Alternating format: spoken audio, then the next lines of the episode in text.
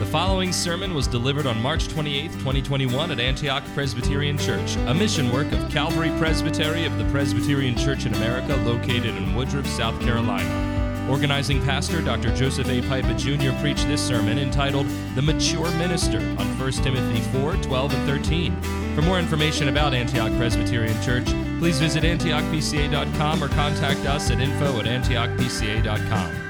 May the Lord bless you as you receive gracious instruction from His Word. Please note that toward the end of this recording, Dr. Pipa's microphone got dislodged from his lapel, and so the volume level drops off significantly. Thank you. There are many things in life that we do or want to do for which we have to, on the front end, exhibit what I'm going to call competency. What do I mean by competency? Well, when your young people play sports when you're young, everybody gets on the team, everybody gets to play. But as you get older in sports, you get up into secondary school, it's no longer that way. At least it didn't used to be that way.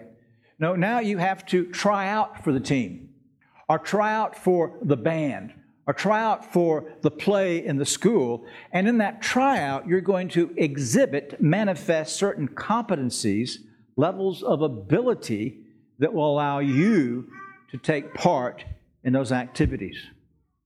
It doesn't stop with school.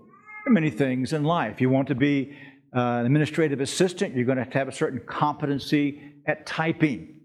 Uh, you want to be uh, an electrician, you have to go through your training and your apprenticeship, and you've got to pass certain tests for competency. If you're going to be a doctor or a lawyer, there's tests that stand behind licensing. So many things in life, we have to exhibit competency. Above all, in the church of the Lord Jesus Christ, the man who is going to be the minister of God's people needs to manifest competency before he enters into the ministry. And that's really what Paul is teaching us here in our text tonight, which is the first two verses of this concluding paragraph, verses 12 and 13. Let no one look down on your youthfulness, but rather in speech, conduct, love, spirit, faith, and purity, show yourself an example of those who believe. Until I come, give attention to the public reading of Scripture, to exhortation and teaching. Paul lays out here the competency of a minister. Now, oftentimes, as you go to seminary and we uh, examine a man for ministry, we're looking for competency in those areas of skill, and that's important. Uh, languages, grasp of Scripture. I'm on the Presbytery uh, examination committee. We were there at 11 o'clock. Thursday night, we'll be back again tomorrow night, looking for competency in the men that enter into the ministry. But often, as we do so, we forget that there is a basic competency that is more important than those skills and even the theological knowledge. And that's where Paul is beginning here in verse 12. But as we see the parallel, the minister is to have competency here so he can be a model for the people of God. Where are we? Well, uh, in chapters 2 and 3, Paul has dealt with the structuring of the church down to the great message of the incarnation. In chapter 4, now he addresses more narrowly and particularly the work of the minister of the gospel. So, first we looked uh, that the minister must be prepared to deal with false doctrine and heresy that will be in the church in every age from the ascension of Christ until his return. And because that's difficult, Paul then goes on to discuss what I call the habits of the godly minister. He's nourished by the Word of God, that he um, is uh, faithful in the exercise uh, of that ministry that God has given unto him by discipline, and that he then perseveres and endures. He concluded that section, and as I mentioned, some Bibles put prescribe and teach these things at the beginning of the section we're considering tonight. Others put it at the end, and I think it's best at the end. Uh, prescribe and teach these things. So the minister is to be teaching these things to the congregation. They're to be his habits, but they're to be our habits as well. But now he addresses a problem.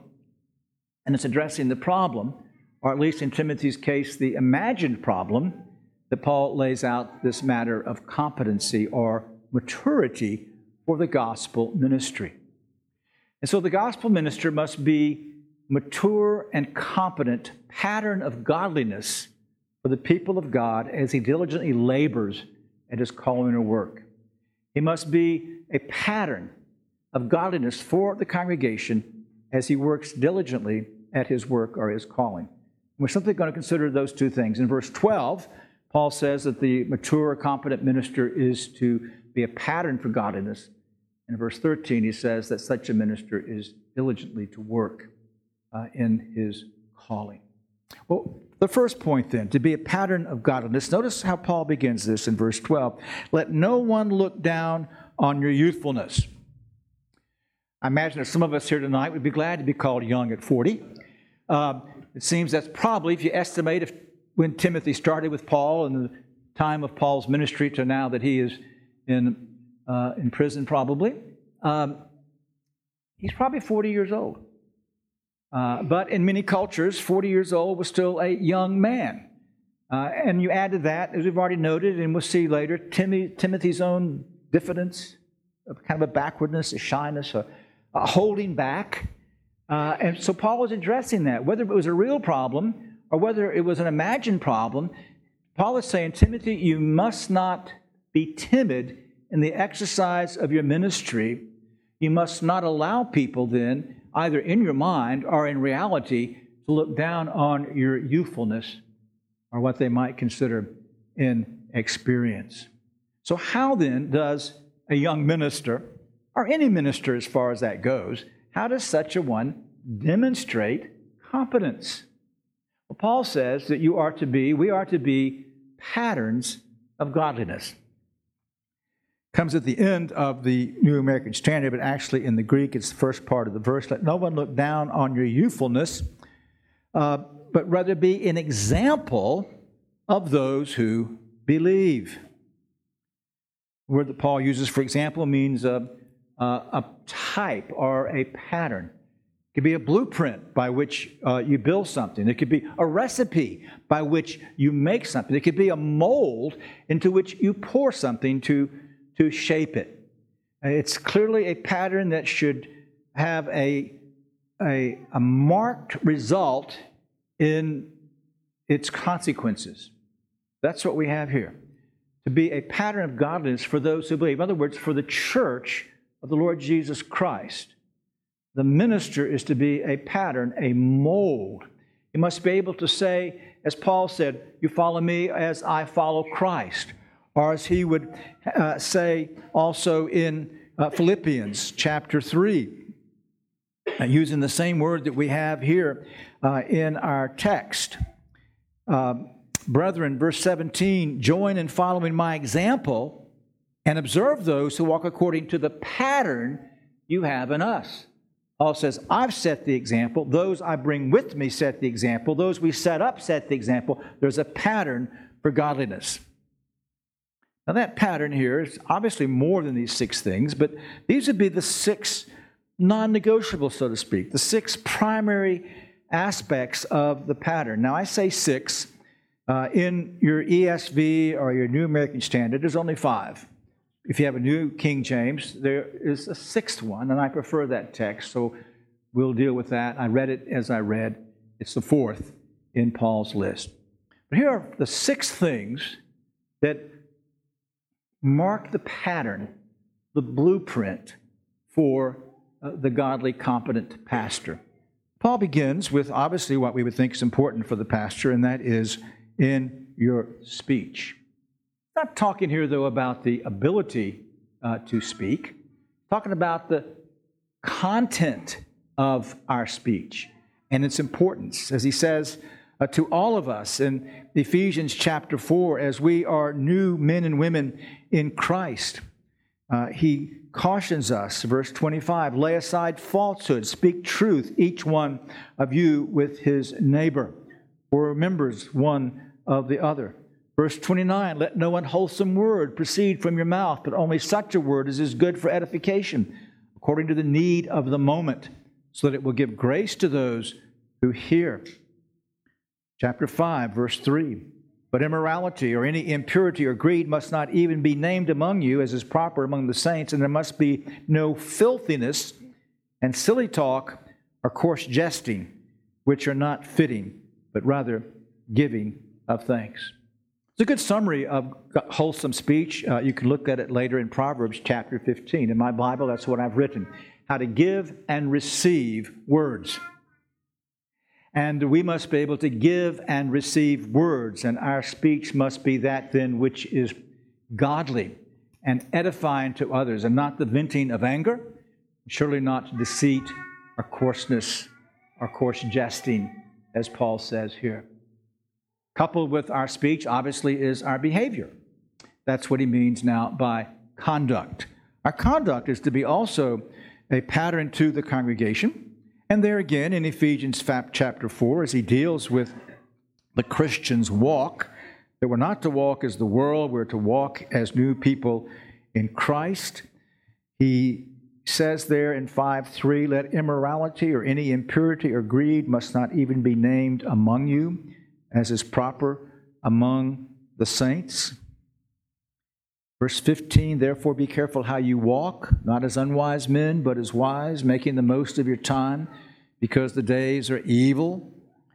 And of course, we just looked at 1 Timothy chapter 3. Paul deals with the qualifications of office bearers in the church. He has all those things in mind now when he talks about the conduct. It is to be a conduct that is consistent with the qualifications that I've read or that are laid out there above reproach, husband of one wife, temperate, prudent, respectable, hospitable, not addicted to wine, not pugnacious, but gentle, peaceable, free from the love of money and covetousness. This is what Paul means by conduct. It is to be a consistency in the behavior of the minister of the gospel. And then he adds love kind of tucked here in the middle of this. But remember back in chapter 1, verse 5, uh, he tells us that the goal of our instruction is love. It's love for God. It's love for our neighbor. That's why I chose that summary of the law of God that we're to love God with heart, mind, soul, and strength. We're to love our neighbor as ourselves. Or as we sang there, perhaps you noticed the repetition of love. And in Psalm 119, three times there, the psalmist uh, deals with how we are to uh, exercise uh, love. Verse 163 I hate and despise falsehood, but I love your law. Verse 165 Those who love your law have great peace. And then 167 My soul keeps your testimonies, and I love them exceedingly. This love for God poured into our hearts by the Holy Spirit when we are born again is that distinguishing mark. It is the bridesmaid, it is, it is the twin of faith, Paul says, that faith receives Christ and faith works through love, and love manifests uh, that we indeed are resting in Christ, and it does so by keeping the law of God. And so our Savior says in John 14, 15, If you love me, keep my commandments. It's by our obedience then from hearts of love toward God that we manifest uh, our love to God. And then the majority text used in the New King James has Spirit. And obviously, the role of the Holy Spirit in the walk of the minister is very important. We're to be filled with the Spirit, we're to be in step with the Spirit, we are to walk with the Spirit. It's the Spirit's work inside us that breeds these wonderful fruit of the Spirit grace, uh, love, joy, peace, uh, goodness, kindness, gentleness, faithfulness, uh, uh gentleness, self control. These are products, supernatural products of the Spirit's work in our lives, and they must be there. Joined with the Spirit, we then have the matter of faith.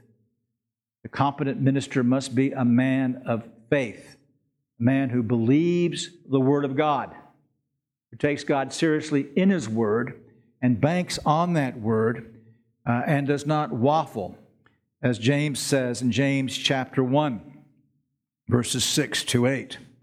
I will start with 5. If any of you lacks wisdom, let him ask of God who gives to all generously without reproach, will be given to him. But he must ask in faith, without any doubting. The one who doubts is like the surf of the sea, driven and tossed by the wind. For that man ought not to expect to receive anything from the Lord, being a double minded man, unstable in all his ways. The, the competent minister cannot be one that's driven about here with doubt and fear and, and uh, constant turmoil. Must be one who, by the Spirit, is settled on the foundation of God's promises and rest there and operates on that basis. And that brings then to uh, Paul's last um, competency test, and that is purity. And we dealt with purity in 1 Timothy 3 as part of being the husband of one wife, but Paul will come back to it in the next chapter, verse 2, where he speaks of how we're to relate to those in the congregation, older women as mothers, younger women as sisters in all purity. It's perhaps the most scandalous thing today in the church of the Lord Jesus Christ is the failure of ministers to relate in purity to those in the congregation. And yet, it's a significant mark of competency that we uh, treat uh, the women in the congregation as mothers and sisters. Well, I have to do it as sisters and daughters, but anyway, uh, that's very important. Now, we have three classes of people here tonight, at least, maybe four. There are a number of ministers here tonight, and each of us is to come back to the competency test periodically and uh, examine ourselves by Scripture, by these six headings, and uh, seek God's grace that we grow in conformity to these things if we're going to have a blessed ministry. There's also a number of young men here tonight who are preparing for the ministry. And uh, this becomes all the more important then. This is your kind of daily checklist. It's not just your grades in seminary, it's not what you learn in the classroom. All that's important. But undergirding all of that is this necessity of having a character that is pleasing to God. For God will bless holiness much more than He blesses gifts. And so now is the time to be aware of these things, to be conscious of these things, to be aware of the things in your life that you need to address and do so. But then you'll notice that what Paul says here is, is that the minister is to be the pattern for godliness for those who believe. And so you see how this this competency test then speaks to each one of you as you sit here tonight. Is it not God's will for everyone who professes faith in Lord Jesus Christ that you manifest these six things in your daily walk? And so I want you, as you sit here, to uh, also examine yourself. Your speech. Is your speech out in public? Is your speech at the workplace or in your circle of friends? or in the family? Is your speech speech that edifies or tears down? Speech that is gross and uh, uh, callous, or speech that builds up and promotes purity? How you speak uh, to your brothers and your sisters, very important. Uh, how you live, your lifestyle. Are you living a lifestyle in the workplace and in the family that reflects the godliness that Christ has purchased for us as his people. And that uh, you would not be ashamed if people knew that you were a member of a church or perhaps even an office bearer in the church. We've dealt with love, but each of us needs to come back to love. We're all in danger of being like the church in Ephesus, and we've lost our first love love for God and love for one another. How we need to meditate on God's love for us, the great sacrifice of Calvary, and ask God to use that to breed a, a growing love in us of gratitude and blessing for Him and uh, a love for, for one another. And of course, we can do nothing if we're not led by the Spirit. Are you in each day, during the day, beginning of the day, during the day, asking the Spirit to fill you? Are you seeking to live in dependence upon the Holy Spirit? so you can walk in step with the Spirit? Faith. You must be in the Word to have faith. You must know the promises of God, but are you asking God to make you stable and not driven about by this problem and that worry and, and that different fear uh, and impurity? The great scourge of our age is impurity, the accessibility uh, to the public now, to young people with that which is impure. But there's many older men and women now that are caught up in this trap of impurity. And uh, we need to examine ourselves.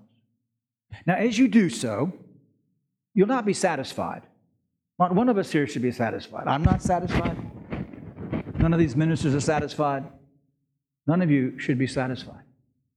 It drives us back to Christ for two things. Drives us to Christ for pardon, daily cleansing, but for power. Because the Spirit of Christ, the Spirit who raised Christ from the dead, indwells us.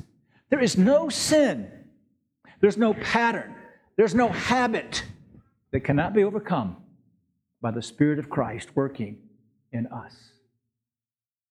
But perhaps there are some here this evening, and you don't have these things, and you know you don't have any of them. And what does that mean? What does that say about you that you would have not these six marks? It means most likely you're not converted. It means that you don't have a new heart that's been given to you by the Lord God, which means that you are under God's wrath and condemnation. You're headed straight to hell. But the reason I say that is the same reason your doctor would tell you, no, you've got a tumor, and I've got to cut it out. You've got a sin problem. You're under wrath. But the gospel is the great answer. God gave his son to take away the penalty of sin, and it's for anyone who will come to him. God turns no one away. And so, if this afternoon you are convicted, perhaps you've already had a weight of guilt, you've been aware that you are separated from God, you are aware of, of your sinfulness and your corruption and your evil desires. The Spirit is probing like a doctor. But I tell you, your hope is in Christ Jesus. If you repent and believe on the Lord Jesus Christ, God does these things for us. Turns none away. Doesn't matter. You've been a hypocrite. You fooled all kinds of people. It doesn't matter. God loves to save sinners and throws his arms wide open to anyone who comes to him. Well, that's something of the competency with respect to the spiritual maturity of the minister and what patterns for the congregation. Leads us to the second thing. We move now to skill sets, so to speak. And rest of the chapter until verse 16 will deal with the development now of uh, gifts and skills. But there also must be a maturity and a competency. And so the, the mature minister must labor diligently at his calling. And in verse 13, Paul summarizes the entire public work of the ministry under these two headings. Until I come, give attention to the public reading of Scripture, to exhortation and teaching. Notice again that theme. He's already said this once in verse uh, 15 that he hopes to come to them, uh, of chapter 3, verse 15. He hopes to come soon, but in case he's delayed, Here's how you ought to conduct yourself. Now he says, uh, here's how you ought to conduct yourself once again. Here is how you are to behave in my absence until I come. Give attention. Interesting, this word give attention is the word of, uh, of chapter 3 of being uh, addicted to wine. It is to be obsessed. He says, I want you to be addicted to this public ministry to which God has called you. And it's summarized under these two headings. So the first is be addicted to, be diligent about this matter of the public reading of Scripture. Now, our Bibles, at least the New American Standard, puts in both uh, the word public and Scripture in italics, which means that they're not in the text, but this is clearly the meaning of the text. This word reading here is used primarily in the New Testament for the reading of Scripture in corporate worship It was a synagogue pattern. Uh, we know this. We see it in the ministry of the Apostle Paul in Acts chapter 13, verse 15. They're now at Pisidian Antioch. After reading of the law and the prophets, the synagogue officials sent to them, saying, Brethren, if you have any word of exhortation for the people, say it. And Paul stood up, motioning with his hand, and said, Our Savior observed the same thing in the Gospel of Luke. Paul told the Colossian church, at the end of that letter to them. When this letter is read among you, have it also read in the church at Laodicea. And you, for your part, read my letter that's coming from Laodicea. That the New Testament church picked up the pattern of the synagogue and read the scriptures in public worship. One other example would be Revelation chapter 3. And there, uh, in this uh, opening thing, verse 3 is the promise Blessed is he who reads and those who hear the words of the prophecy and heed the things which are written in it, for the time is near. And so, public reading of the scripture was a very important part of the public work of the minister and of the worship of the congregation. I trust you remember that in the Westminster Confession of Faith, chapter 21, paragraph 5, the first two elements of worship mentioned are the public reading of Scripture and the preaching of sermons, and then the conscionable listening to the Word of God preached. And so, public reading of Scripture is an essential part of the worship of the church. And the early church followed the synagogue pattern and read from the law and from the prophets and from the gospels then and from the epistles. And the Reformation restored this practice to a very high level. So in the Westminster Directory of Worship, we're told then that every service there should be reading both from the Old and New Testament. Now, most have done that chronologically. And in places where the gospel is new or the congregation is weak, that is by far the best thing to do.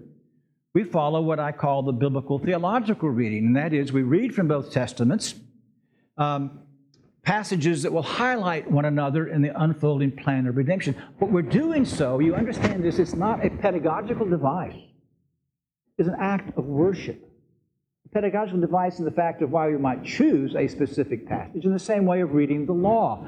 So we're reading the law, we're reading other Old Testament passage, and we're reading the New Testament because this is the expectation of God for His church. Now, as it comes then to the minister, and, and this, by the way, is why then we do this in our service. Why we have Old Covenant reading, Old Testament reading, and New Testament reading, as well as a reading from the law.